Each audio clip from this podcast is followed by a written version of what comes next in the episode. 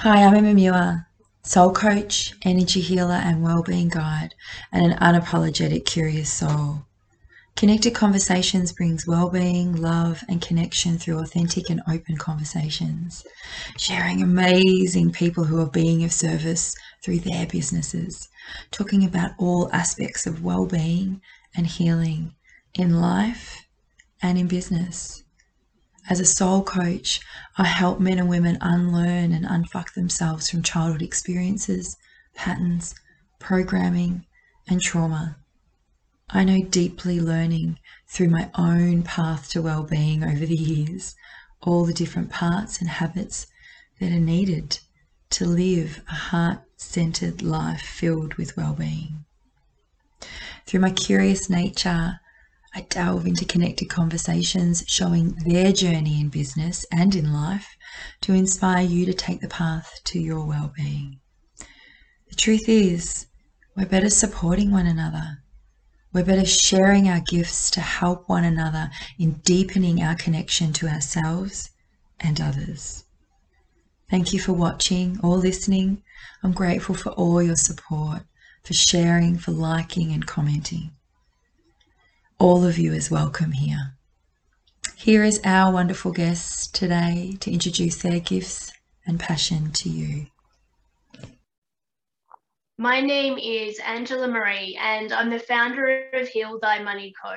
I was intuitively guided to create my business, Heal Thy Money, which has rapidly grown to support hundreds of women-led businesses. We do things a little bit differently at Heal Thy Money and bring a feminine, heart-centered leadership approach to something that is traditionally quite masculine.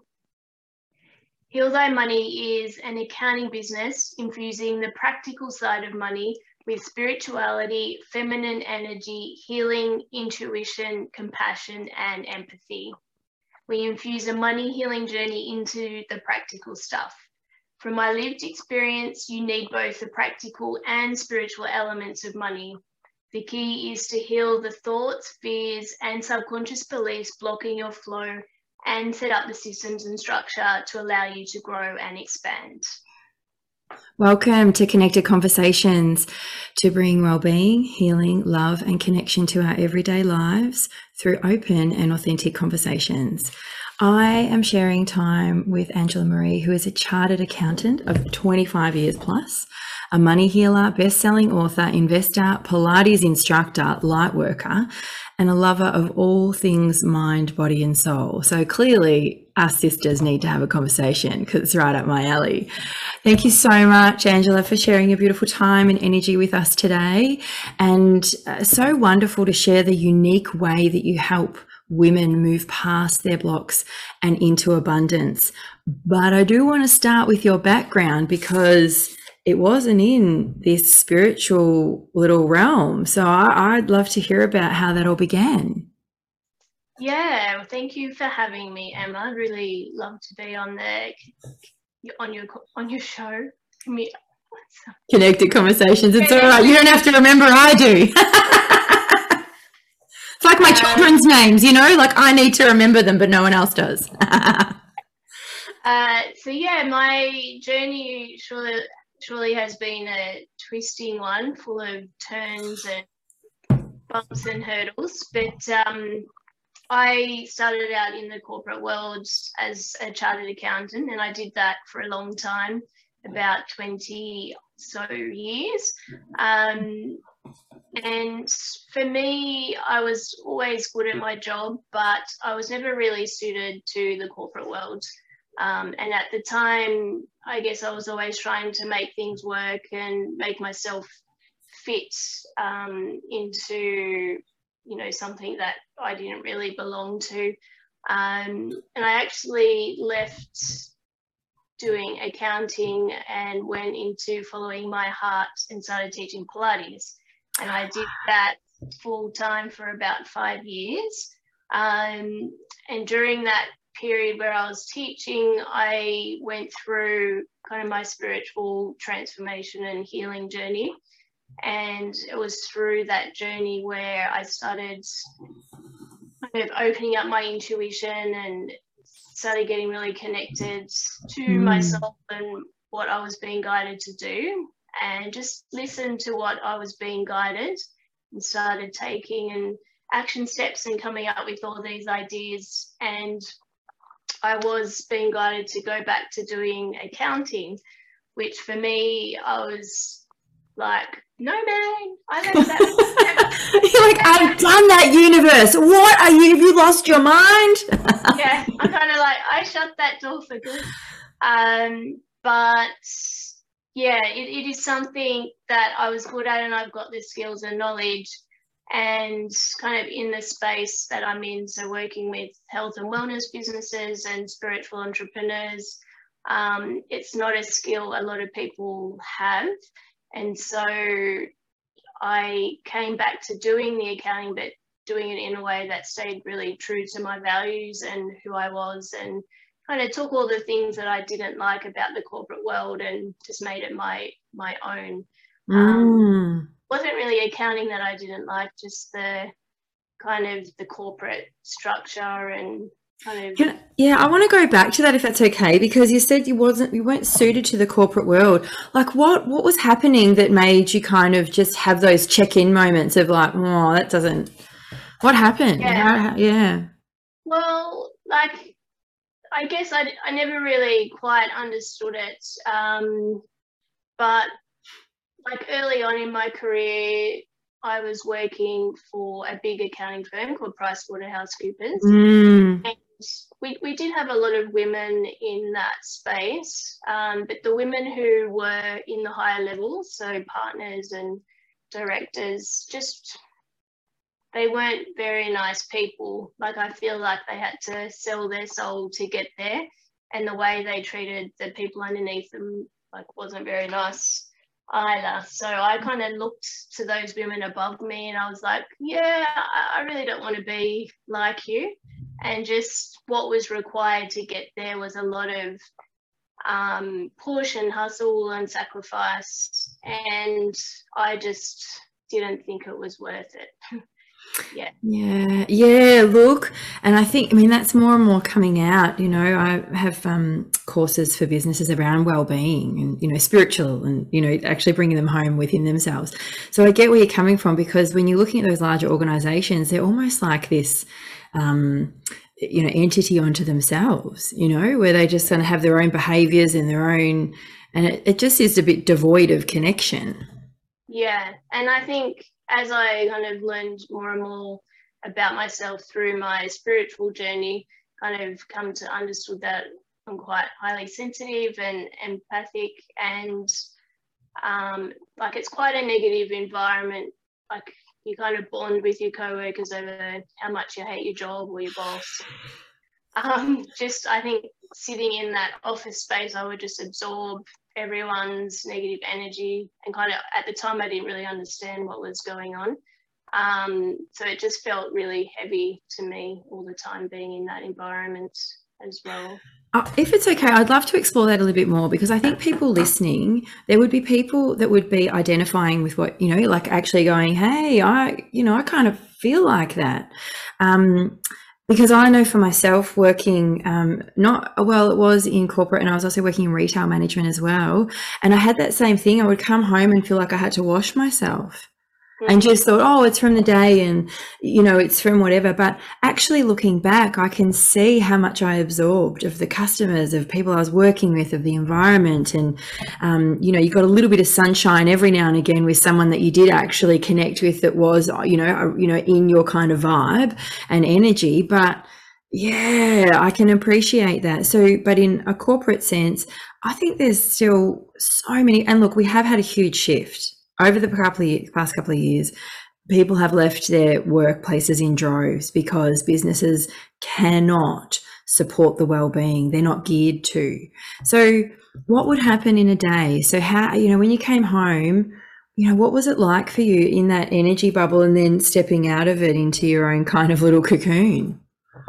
Yeah, I think um, back then, like, I always kept super busy. Um, so I had a lot going on outside of work. Mm. I would, you know, I would go out a lot. I would kind of all different types of entertainment, whether that be bars or restaurants or live music or like theatre shows or whatever it was. But um, I kept myself really busy and entertained. I did lots of travelling and I lived my life outside of the office. Um, but yeah, the office was just kind of this eight hours a day, five days a week where um, like energetically I was just kind of at the bottom of a, a pit, if you if you know what I mean. Um, so yeah, it. I, I wouldn't say I got burnt out, but I I did actually take lots of breaks away from the office. I I did a heap of traveling through my twenties and thirties, um, and would take like month long trips and year long trips sometimes. Yeah. Yeah. It's interesting because, you know, how I've um yeah I've had clients around this as well, so it's interesting that you're saying it because it kind of does happen, and, and when you're sitting in it you don't really recognize how much it's taking from you. So of course, you know, we're human beings, and you know, like just the fact that our nerve endings are on the edge of our skin is actually where, you know, we look to find enjoyment in our life, and that's actually, you know, one of our greatest, the purpose is to enjoy our life and enjoy who we are. And it speaks volumes that you were feeling, and I hear it a lot with people that are working in jobs that don't, you know, they look for the feed afterwards, like how can they feed themselves, because at work it's kind of like mm, I'm here and I'm doing it because I think this is what I've got to be doing. um And, you know, there's no sense of being looked after in terms of your well-being, emotional health and mental health and all that kind of stuff. Um, yeah, it speaks volumes that you were like, right, I've got to fill the time now. I've got to get out and I've got to actually fill the enjoyment into my life. Yeah. But it's a huge portion. Yeah. And actually that's when I got into Pilates. I would, I would every day would go to Pilates after work. Um, ah, right. So you're like, right, finding my way, finding the way to the yeah. Um, but I, I think I always, from early on, I always kind of knew that I didn't really fit in, but I, I did try to make it work for a long, long time. Um, and I guess I thought just doing a good job would be enough. Um, but yeah, I. Sorry, enough for who? I'm I'm intrigued by that. So, like, doing a good job would be good enough for who? For like to to have a good career and like progress. Ah, got and, it. And do other things. Yep. Okay. But, um, yeah. Yeah. Tick the boxes. Is that what you kind of mean? Like, just tick the boxes. Yep. I'm doing a good job, yeah. So that means this, and yep, got it. Mm. Yeah, but without playing the politics and getting too involved in all that stuff, but um, unfortunately, no. um, so, yeah, I came to the end of a project at a job, um, and so I was needing to look for another job, and I remember going around to recruiters and they ask you that question, oh, so where do you see yourself in five years? I, I kind of had like this out-of-body experience where I like was looking down on myself because um, I'm a terrible liar, and I could just like hear myself saying these words, oh, I want to be this, that and the other, but like they had no resonance with me, and I think that's when I knew, I'm like, oh yeah, it's time to to make a change. I can't really keep doing this, and like it's kind of like you're lying to yourself saying, yeah, I want these things, but I didn't really. I love that you recognise that, because, I mean, I know I did it. I can look back on many job interviews and telling people, rah, rah, rah, rah, rah, you know. And actually when I look back, I think, mm, I didn't, that's not for me. It was just because I thought I had to, you know, like I needed to be in this role, I needed this. There's stuff to have in life. There's holidays and there's toys and there's, you know, like just filling, just filling up my life, but not actually filling me. So well done for having that beautiful moment. But then you went to Pilates, like amazing. I love it. You've gone from being a chartered accountant to, um, ha- ha- what, how did you choose that? Um, well, I'd wanted to do it for a really long time. I think I started doing Pilates like in my early twenties and absolutely loved it. Um, and yeah, I'd wanted to do a teacher training, and I never kind of got round to it. Um, but it was always in the back of my head that was something I wanted to do. And then when I moved to Melbourne, um, I, I did actually go and do my teacher training. So when I left corporate, I already had that qualification under my belt. Yeah. Oh, right. So then you just went off and found some places. So how did then Pilates teaching lead to healing? What, how did, yeah, how'd that roll out? I mean, I'm not surprised, but I just want people to hear about it. Yeah. Um, so for me, I really enjoyed teaching in like a small group environment. Um, I did do some big group classes, but kind of my favourite was where I was working in more a clinical Pilates setting, um, oh, okay. so with people's injuries and that type of thing, with groups of up to three or four. Um, and so I was working with healing people's bodies, um, and I started bringing in kind of, yeah, like I would see like some um, pain people would have in different parts of their body would disappear with movement and that stuff, you know, like having movement is like W D forty for the body. So it's something that, you know, a lot of things can benefit from just moving your body. Um, but then you can get some chronic pain that doesn't really respond Um, one hundred percent to, to movement, and it kind of stays there for months and months and months and doesn't really ever go away. Mm. And that type of pain generally has an emotional underlying thing to it. Always. Let's just, we're saying generally, but always. Always. Always. Um, I've never met, I, and I've spoken to chiropractors, and when I start to talk to them about the emotional connection on the body, the healing I do, one hundred percent always. Yeah, that that type of thing wasn't necessarily acknowledged in the in the space that I was in. Um, like people didn't come to Pilates to have their emotional stuff worked on, but um, but my clients would often comment, "Oh, it's like coming to Pilates and therapy at the same time," and so it was kind of a natural thing um, that.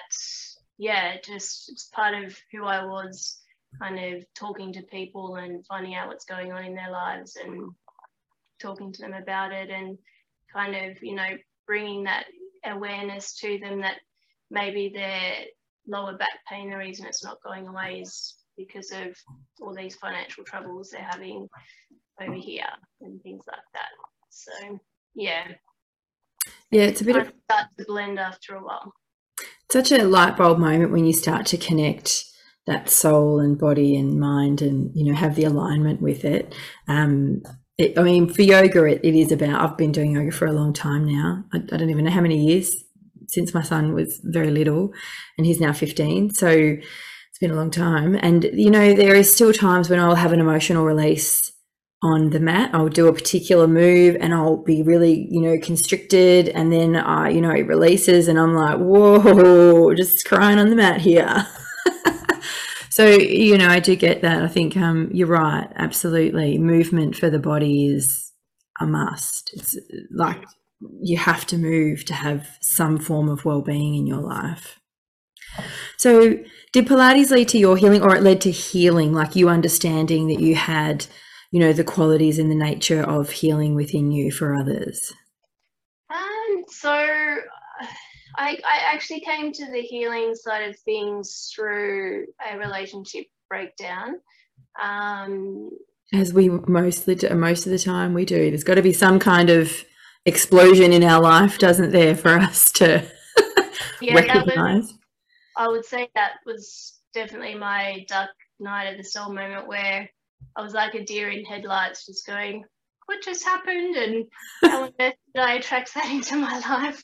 Um, yeah, because you're kind of a bit flabbergasted, like, I'm this nice, beautiful human, and why is this happening to me? um, so, yeah, that sent me on a really deep healing journey, actually, um, where, yeah, I come to understand that Like I, I held on to a lot of ancestral trauma. Mm. I did like down my ancestral line. Um, so it wasn't necessarily anything specific that had happened to me, but I did get, um, like I started getting intuitive uh, images um, of things that had happened, but they'd happened to my mum, not to me. Um, mm-hmm. So yeah, just that's what was coming out when I was kind of tapping into the depths of all the grief and emotion from it.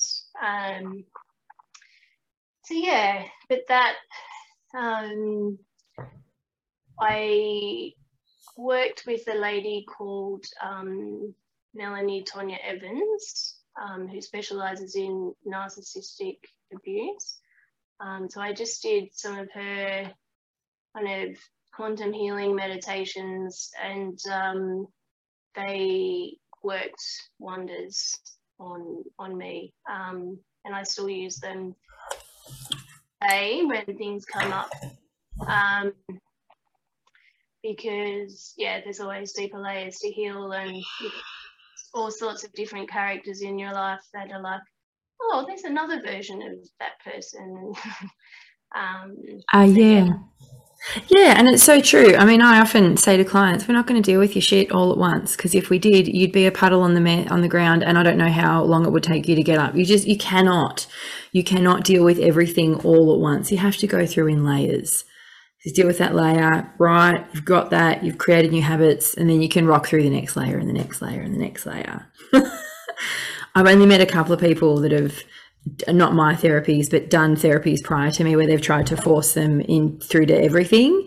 And um yeah, two people I know have um had nervous breakdowns yeah based on it. So you know, you've got to go through in layers. Like you've got to dip your toe in. I mean, it'd be like you with your corporate job, knowing, having these inklings of this isn't for me, and they're an asshole, and that's not okay to treat people like that, and just leaving your job and having no backup. But doing the Pilates, you're doing the training, you know, you could walk away with a bit more confidence and going, right, well, I know what my next step is. I know where, because you've got to, as humans, we need purpose. Like we just yeah. do, we love it. yeah. Well, that's beautiful. I mean, well done for delving into your own, you know, dark little places, because it's definitely not easy to do, but the light on the other side of it.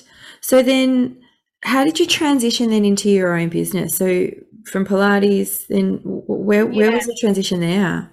So when I left corporate, um, I I had this idea that I wanted to start my own business, and I did a whole bunch of business courses and came up with the idea of doing online Pilates, um, and this way before COVID, like it was kind of six, seven years ago, before online exercise was a, a thing. Um, and so I built this website, and I did all these Pilates videos, and had an Instagram account going, and um, and so I tried to get this online business up and running back then. Um, but and I created like a um, like a kind of mini course thing and tried to sell it, but I never ever made any money out of that venture. Um, it was just, you know, one of those things. I created all this stuff, but yeah, I just couldn't get anyone to to buy things or, you know, come on as clients or whatever. And um, it frustrated the hell out of me. Back then, I was just like, oh, like, I don't understand what's going on. You're like, I've done all um, this fucking work, goddammit. Like, come on. But yeah. I mean, look, I know part of the story that we're getting to, but what great grounding, because I'm like you, I've done, I've created so many courses and so much stuff, and then finally come home to what I do now. But, you know, I look at it and think, God, if I'd only thought of this like six years ago, it'd be great. But um, yeah. you just, you can't, you needed that time. Yeah. And like at the time, I really resonated with Pilates and kind of felt like, you know, it was um my purpose and my vision and all of that, um but interestingly, so that was pre the healing journey from the relationship breakdown, Um, and then when I went through healing a lot of the underlying fears that came up from the relationship, it was, you know, like fears of abandonment and fears of rejection and criticism and persecution, and um, they were kind of what was being triggered. Mm. Um, and so working on those fears through the kind of portal of the relationship breakdown released a whole heap of stuff. So when I um, came up with the idea for this business, which was came to me in a dream one night. Mm-hmm. So when I, yeah, I just kind of started helping people do tax returns on the side, Pilates instructors actually. So there was a bit of a need in the industry because we all work as sole traders, um, and yeah, generally have no idea of the business side of things. Um, so I was helping colleagues out and things like that. Um, there were a few issues in the industry that were tax related, like being entitled to superannuation and things like that. So I got involved with, um, yeah, helping people understand the tax laws and be able to stand yeah. up to their employers and things like that. Um, so yeah, that's how I came into doing it. And I think because I didn't have like these fears of rejection and criticism as much, like they're still there to an, uh, to an extent, but they be there, but the like I think energetically they weren't blocking my flow anymore. Okay. So when I started this business, and probably because it is more aligned with what I was meant to be doing as well, um, you know, things just started to flow, and finding clients was easy. People were paying me money, and it all just started. That's when I was like, woohoo, without really having to push or hustle for anything. It just kind of flowed much more nicely.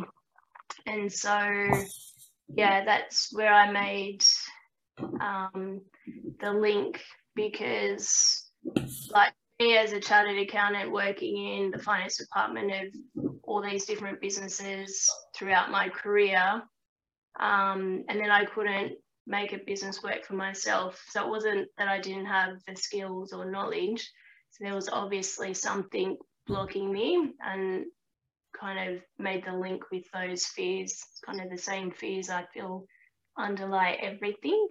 Um, and I think like if you have health issues, often you'll find some of these fears hanging out underneath those. Um, so yeah, just made the link with the money side of things as well. Um, so having healed them, everything for me just started flowing from there.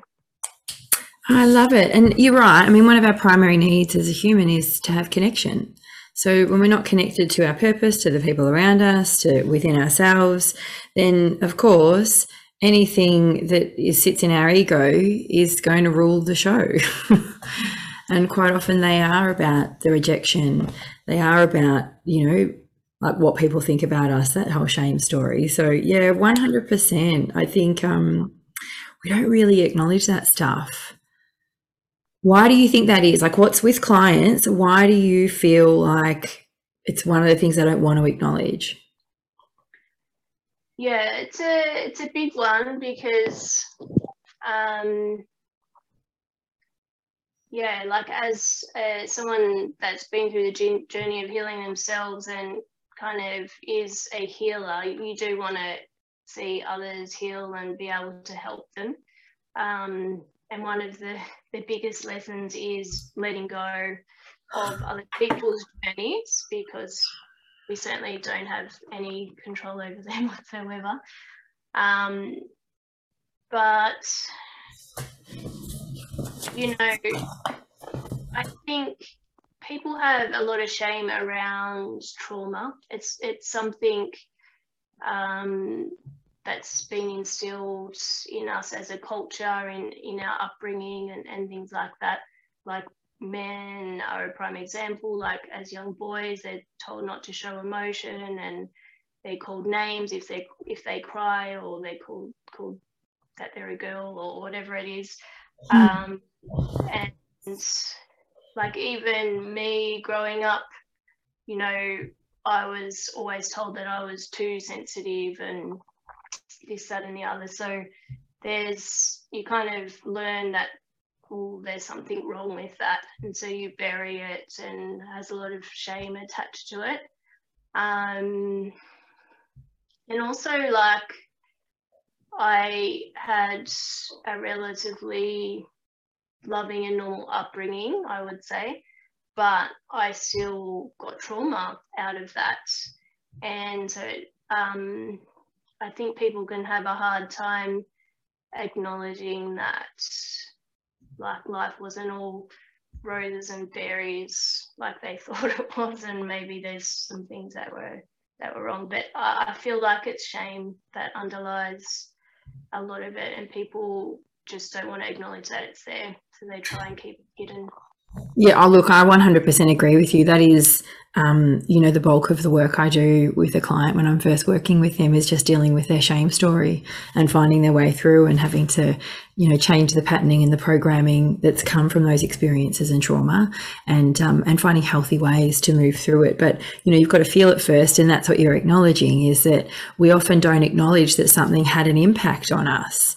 And, you know, everyone's banging out the word trauma right now, and I'm not saying that to dismiss it, but um, or minimise it at all. I had my fair share and experienced my fair share in life, so I absolutely understand. But I think there's also this comparison as well. Well, mine wasn't as bad as theirs, and that's part of the shame story. Well, you know, my life wasn't as bad as theirs, so I can't really, because in Australia we don't really like complainers. You know, like. You don't like, and, and you know, that tall poppy stuff. You don't want people bragging, but you don't want people complaining either. Yeah. We really want to cut people's voices down in Australia, don't we? I mean, really, like, we've got those attitudes.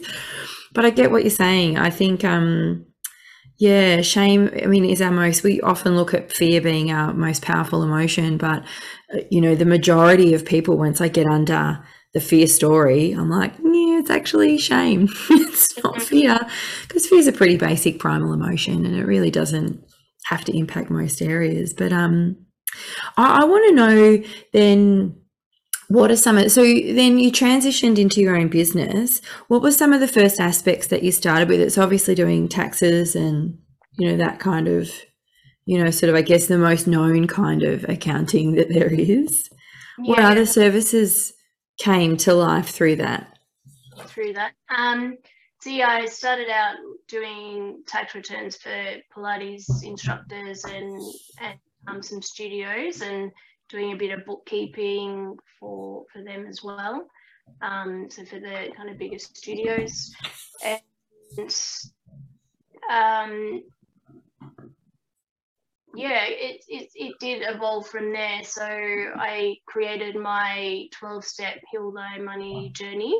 Mm-hmm. Um, and I had created like an online course for that, and had beta testers go through and do it. Um, and that led into kind of my money healing, um, or healthy money mentoring, I call it. So just kind of one-on-one coaching following my twelve-step uh, method. Mm. And yeah, and that's um, where it's kind of led to. So really helping people, I guess, uh, find their inner power and their courage to follow what it is their soul is telling them to do. Um, And yeah, healing the blo- the blocks and subconscious beliefs, getting in touch with their higher power and their intuition, and learning to start following the guidance, because um, we definitely have all the answers that we're seeking. We've just got to tune in and listen to them. Um, like, it's really interesting for me, because I was, and being quite an analytical and numbers person, I used to live my life up in my head. So it was a big step for me to come into my heart and my body, and um, get in touch with all of all of that awesome stuff. But um, as I was coming out of the healing, like I was I would have lots of dreams, actually, and I had a way of interpreting them, and they gave me like my next step on, on my healing journey, like things that I needed to do to, um, you know, come out of that sadness and grief and move more into to love and joy and and, and start to feel good again. Um, what were some of the aspects, Angela, that you went through? Like, what are some of the things that you went through in your healing journey? Because I, you know, I've done a shit ton of stuff. Like, I've done hypnotherapy and counseling, and you know, um, energy healing, and uh, I can't. Uh, I, I don't know. I've lost count. Kinesiology. Yeah, I actually I did most of it myself. Um, so it was kind of a process of uh, like feeling into the emotion and then releasing that, and then connecting with a higher power and my inner child, and kind of giving my inner child what she was needing. Um, but yeah, a lot of it was connecting with this higher power source of energy and using that energy to kind of fill up the space with love and uh, like a healing energy. And that's what healed me. So I, I'm not sure what you would call it exactly. Um, how did you come to know? Like, how did you come to know that that's what you were connecting with? Um. So yeah, I was using these guided quantum healing meditation tools from Melanie Tonia Evans, um, and I, I guess just through that process, like I, I started um, seeing things, so I, I can see energy. Um, so yeah, I started seeing all this beautiful energy. Like, the only way I can describe it is kind of like maybe you've taken a psychedelic or a mushroom or, or something like that. Mm. I've never actually done that, but I imagine this is probably why people might take them. Well, I can assure you I have in uh, my life, and um, yes, there's lots of visuals that go on and, um, and occur, and that was probably part of my um reawakening, because I was already pretty awake as a kid, and that was shut down, and then my reawakening was like, hey, there's this whole other energy out there, because I, I don't see, I can I've trained myself to see energy, but I feel it. So yeah. I can feel people turn up before they're here. I can feel, you know, the energy that's sitting under what they're protect, what they're projecting or protecting. Um, yeah, mine's a little bit different in that way, and I can feel energy between people and, and what things are. And yeah. So when, so when I was le- releasing like the heavy emotions, yeah, it's just like that release opened up something that I, I hadn't experienced before. Um, and so, yeah, so yeah, it was just tapping into to that, all the wonderful kind of colours and geometrical shapes and lights and different things that I was seeing. Ah, sacred geometry. I'm so into that right now, just understanding more and understanding, the, yeah, the... um old world healing that, you know, we're still uncovering. Um, I like, um, it's one of the best rabbit holes I've ever been down in my life, Tartaria. If you haven't been down there, have a look at it. It's amazing. Um, and, you know, sound healing through structure, and, you know, it's pretty amazing, actually. Um, yeah. I actually, I did quite a lot of sound healing through the process as well. Um, at a, and I was doing a little bit of Kundalini yoga too. Um, mm. But yeah, they had a lot. They had a sound healing class every Friday night, so that was like my Friday night entertainment. Yeah, but what a beautiful and stark difference between, because I, you know, I've done all the entertainment stuff, and I'm not saying it's not amazing um, to go to shows and concerts and all that stuff, but um, energetically for me now, I have to actually do a lot of work in protection, you know, in just creating my own little bubble to go to large events, because um, people aren't aware of how much they project onto other people. So being sensitive like you, I just have to be really aware of my own energy and keeping in my bubble and um, setting that up. So large events for me, uh, like it's a process that I've got to go through to get to them. It's not like just jump in the car and off I go.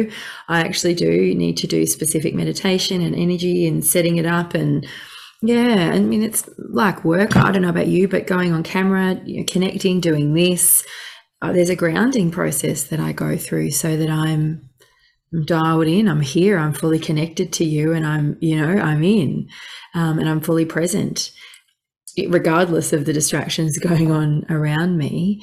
Um, yeah. So does that happen for you now? Like, are you, do you have to sort of move into that process as well?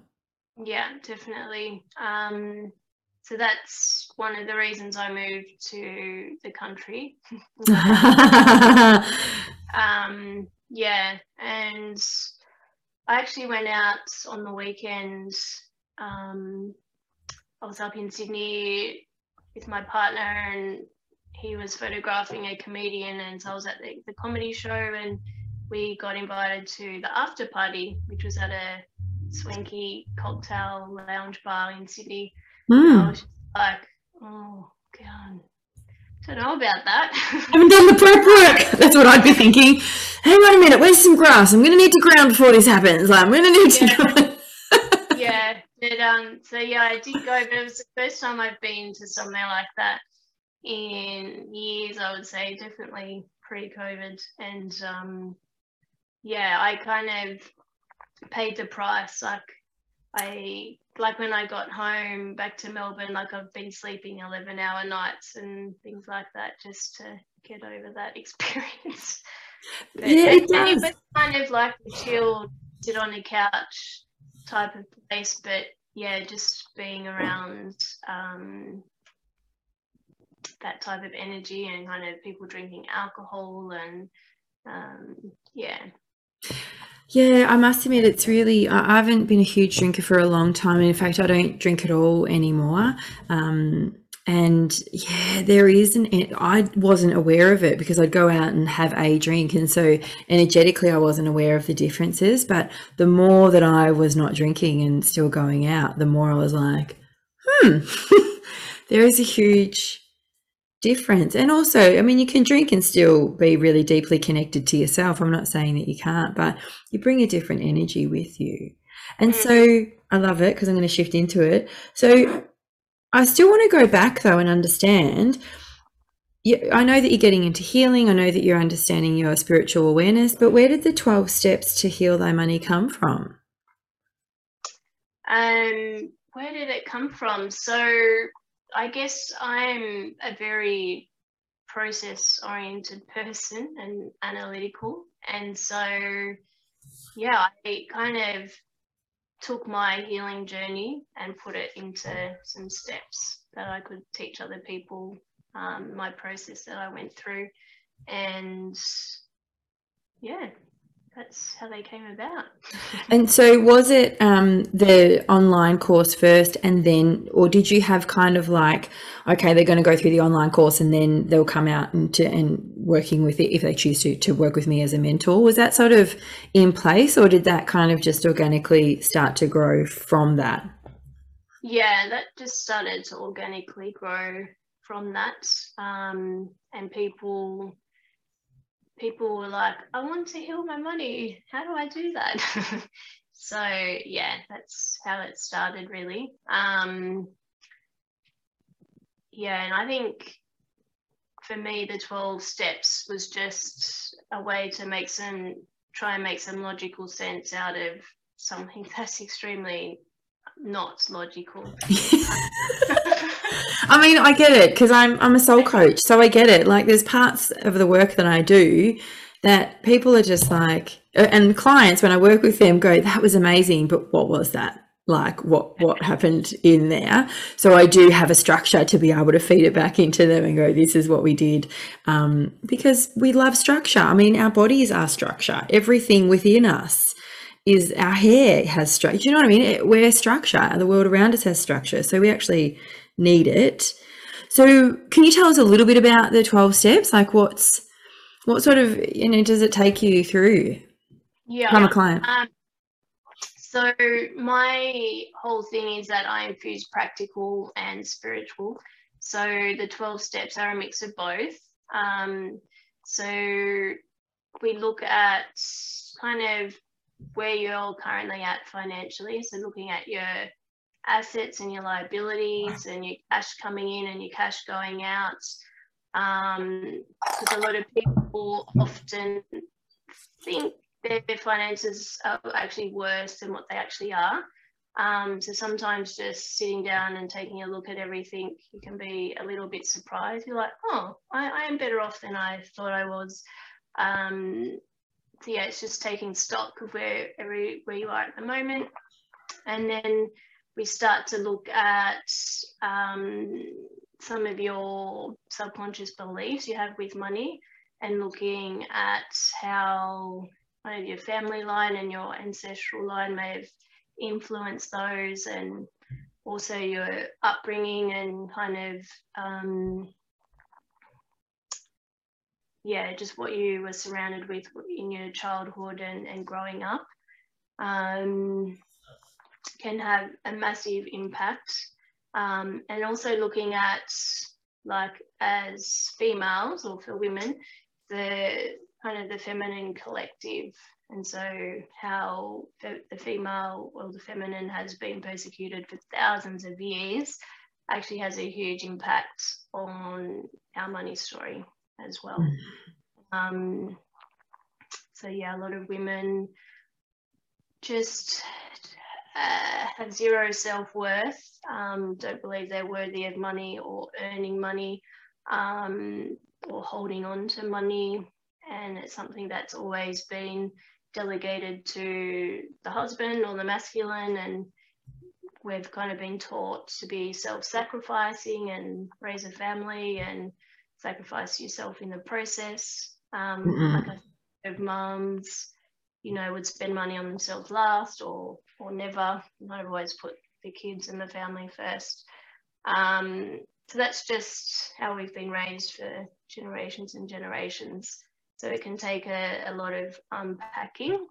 Um, and then we look at some of the underlying fears that people have with earning money, or, you know, even allowing themselves to earn money doing something that's their sole work, or, you know, something that comes to them as a gift, or, you know, comes naturally to them, um, or even if it's fear of letting go of the security of a job, um, or fear of letting go of a toxic relationship for nothing coming to take its place.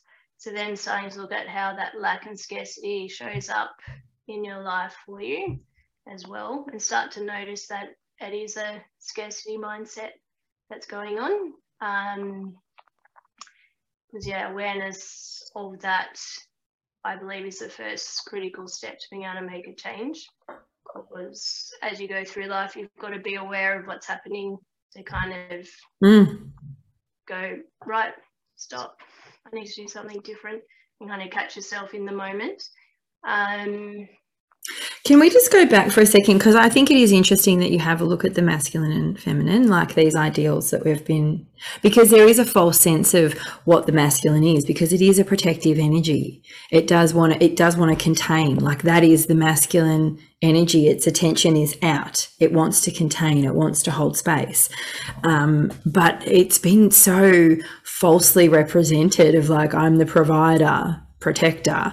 And, you know, the feminine's looked at as, because we want to be contained, that energy wants to be contained, that it's a weaker point. But it's just, yeah. So how, are, you know, what are your thoughts on that? Like when you're getting people to understand that we've actually got these really false ideas around it. Yeah, I think the masculine that we've been living under in our kind of patriarchal structure, um, is a more toxic side of masculinity. Oh, well, it's false masculine, so I one hundred percent. But same to the feminine space, which for me, we've got a false sense of femininity as well. And I just, yeah. you know, it's like not about, yeah, it's not about self-sacrificing or kind of martyrdom. That's no yeah, treatment. Um, so yeah, like a healthy masculine does provide the systems and structure, and that's something that we also work with in the course, and setting up um, some systems to help you start to save and invest and build wealth and create that abundance for yourself. Um, because, yeah, you can start to attract clients and money flowing in, but then it equally will just keep flying out the door. So you've got to learn to be able to hold on to it. Um, yeah, so it is coming into the healthy versions of each, with the masculine and the feminine. So not completely letting go of the masculine, because we would be awesome to be all furry and love and light all the time. But yeah, that's Yeah, and I think we, we often forget that, you know, like, oh, look, I spent a long time in my masculine, I must admit. So um, coming home back into my feminine has, you know, been a huge awakening for me, and also a huge amount of grief as well, having to let go of all the stuff I've held on to uh, within that. Um, but knowing that we have both and actually using both, you know, it just... It's, and you can, you can have outward attention. You can contain as a female. You can be protective and, you know, be the provider, so to speak. You can have systems and structure whilst having flow and chaos. Yeah, you definitely need both, because, yeah, and it's finding the balance, because like system and structure is good. You need it there to kind of have that base level support, kind of like the pillars of support, I call it. Um, that you, as a feminine, can mm. just your intuition and ideas. Yeah. Um, but, you know, too far along that spectrum, you kind of get like trying to control the outcome of things and like holding on to things too tightly. Um, and that doesn't work either. No, trust me, I've tried it for a long time. It doesn't work at all. So I want to know, who who do you work with? Because I know, yeah, I want, who are your clients? Um, so I work with, I call them conscious entrepreneurs. So they're kind of people who are heart-centered, um, soul-led, or mm. kind of desire to be that, but just not quite sure yet how to to let go of the security of what they've currently got. Um, So yeah, anyone that fits that mould. Um, I work with a lot of Pilates and yoga instructors and studios and health businesses. Um, yeah, lots of spiritual people are attracted to what I do. They kind of, when they meet me, they're like, wow, I didn't know someone like you existed. Um, so a lot of people have... I guess a lot of fear and stress around taxes and money, and I feel like I bring a beautiful calm energy to something, so it can just kind of settle settle down that that fear. What's been some of your most memorable clients? Um, well, that's a good question. Memorable in a good way? Yeah, just in like a way that even surprised you, the outcomes that they got or whatever it was. Yeah. Um, for me, I I just I love connecting with beautiful souls, and you kind of get that instant connection with people. Um, so I love having, you know, quick chat about taxes, or, you know, or enough long chat about taxes, but then it always inevitably gets talking about something spiritual. Um, so yeah, you get to connect on lots of different levels with people, so business and tax and spirituality and whatever they've got going on in their lives. So yeah. Oh, I love it. And okay, so what are some of the three, like what are some of the must-dos in business when it comes to, you know, your finances? The must-dos.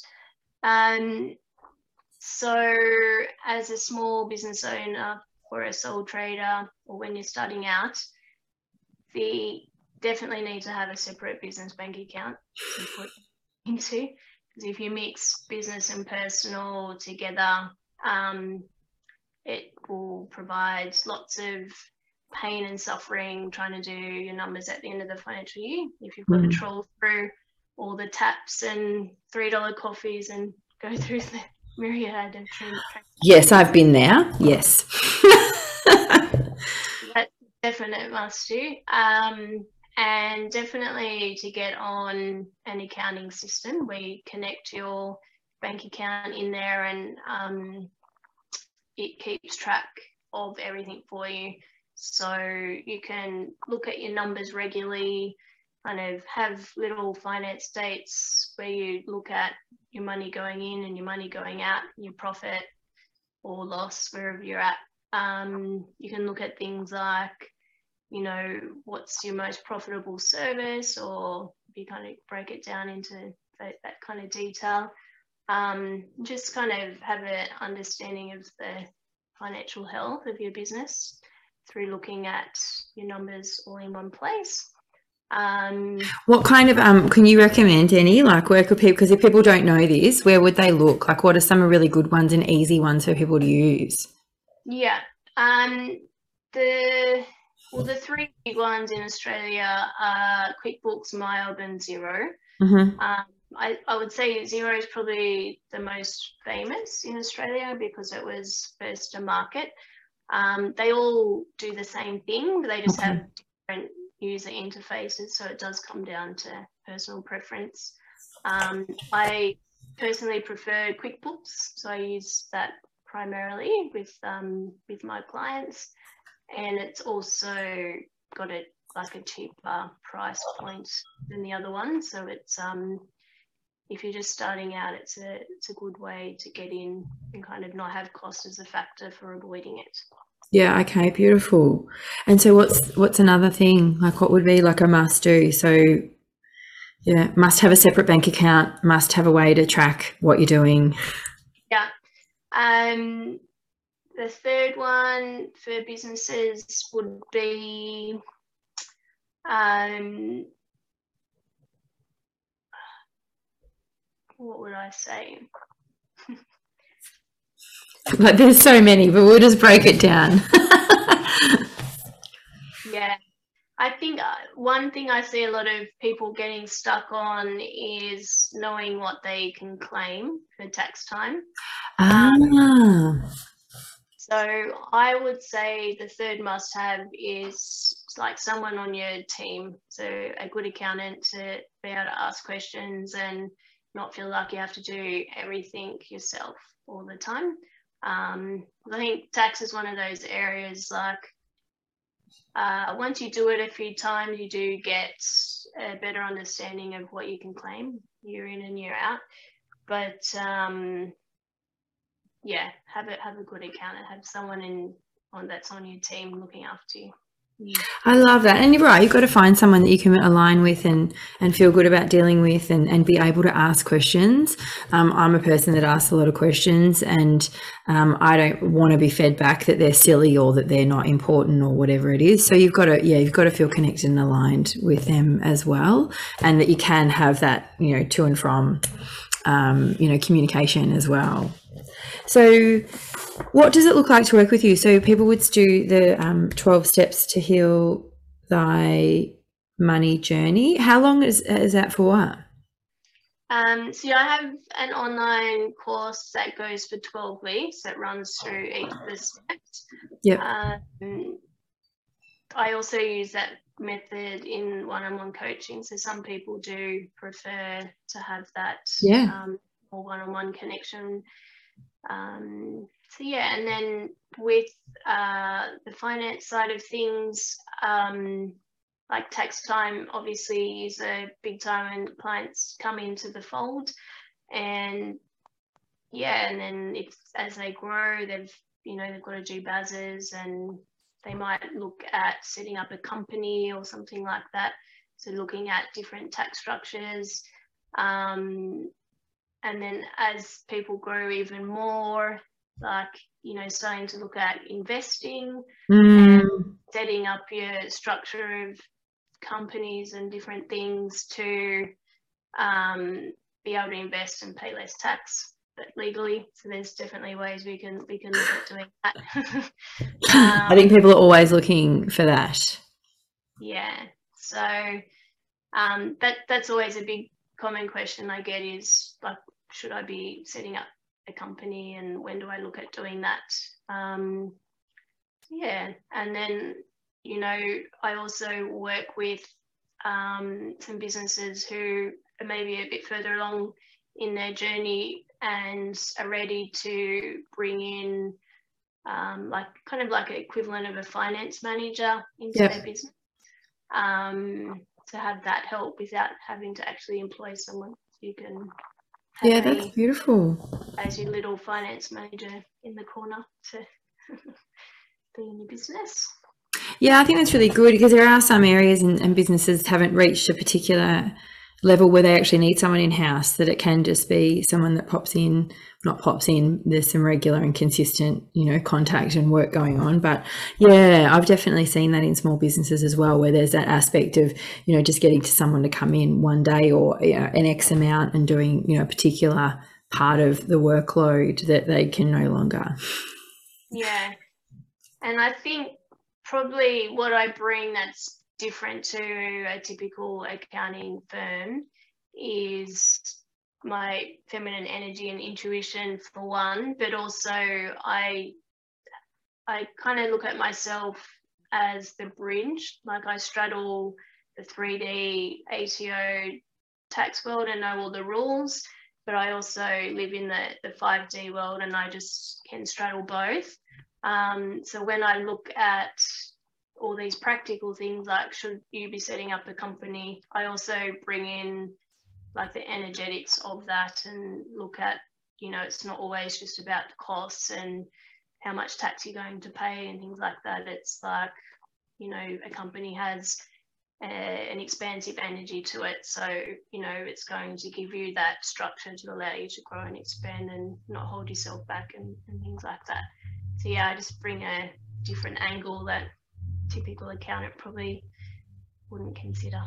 They but it's so needed, because our world's changing and people are becoming far more self-aware and, you know, self-trusting and, you know, connected, you know, to themselves and other in a very different way. You know, we're starting to really understand that my needs are just important as yours, and I care about your needs as much as I care about my own, and so do we need that moving forward. So bringing in the energetics is, everything's energy. So often people call people emo, you know, there's that name. I grew up with it as well, and I always laugh working in the field that I do in space. I'm like, I don't know why that's an insult, because we're all emotional. Even if you're trying not to be emotional, you're actually still emotional. Yeah. So businesses have, sorry? Just a rigid emotional if you're not showing it. Yeah, but it's still happening all under there in the surface. It's still going on. It's just held in different parts of the body. But in business, there is still that undercurrent of energy as well, and the people that work there and, yeah, everything that goes on. Um, so I've got a final three questions for you, my final three whats. So are you ready? Go for it. I was born ready, just thinking. So what is well-being to you? What is well-being? Um, for me, well-being encompasses all aspects of life. So it's your mental health, your spiritual health, your emotional health, your energetic health, um, your physical health as well. And then, you know, throw in there like movement and nutrition and all those different elements. Um, so yeah, it's looking at your body as a whole, um, not just its individual parts. And I think it's uh, honouring your body and what it's needing in the moment as well. That's beautiful. I love that. Because if no one's ever heard of wellbeing or thought about it in that aspect, that's a beautiful way to encompass all parts of wellbeing. So what are your must-do daily wellbeing practices?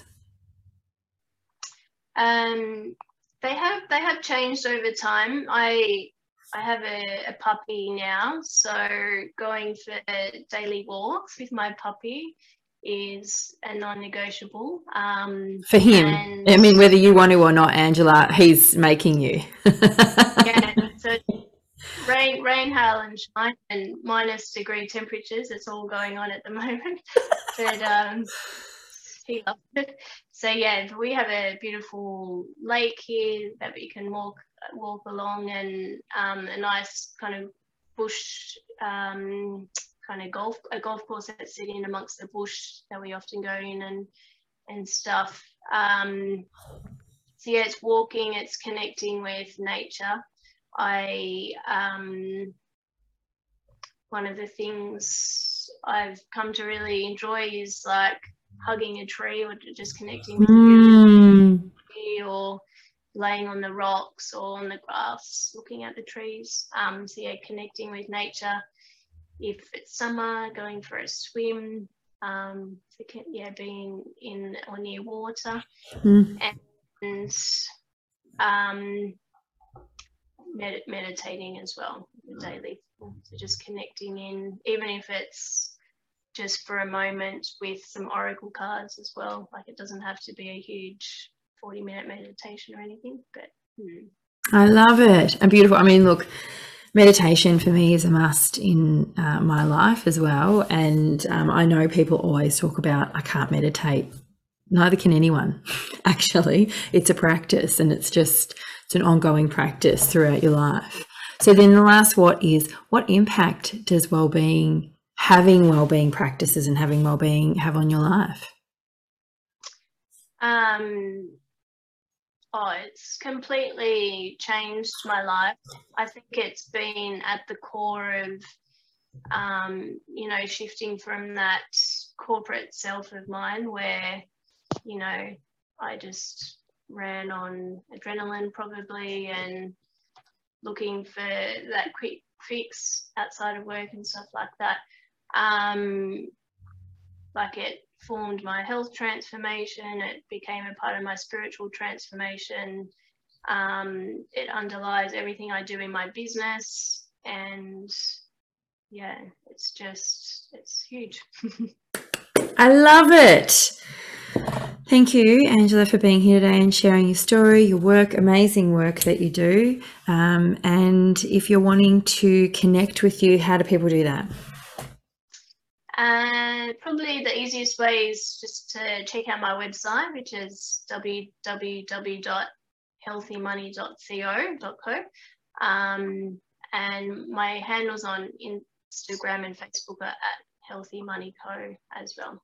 Beautiful. We'll have the links down below anyway in the bio, so you can click on those and and connect with Angela. Thank you so much for sharing your beautiful time, your wealth of knowledge, and your amazing energy today with us. So if you guys enjoyed it, please let us know, comment, ask questions, like, share. We appreciate it all. Thank you for sharing your beautiful time and your energy with us in Connected Conversations. Bye for now. Thanks so much, Emma. To connect with Angela, head to heal thy money dot co. To connect with me, head to emma muir dot com. Enjoy your day, and thanks for sharing your time.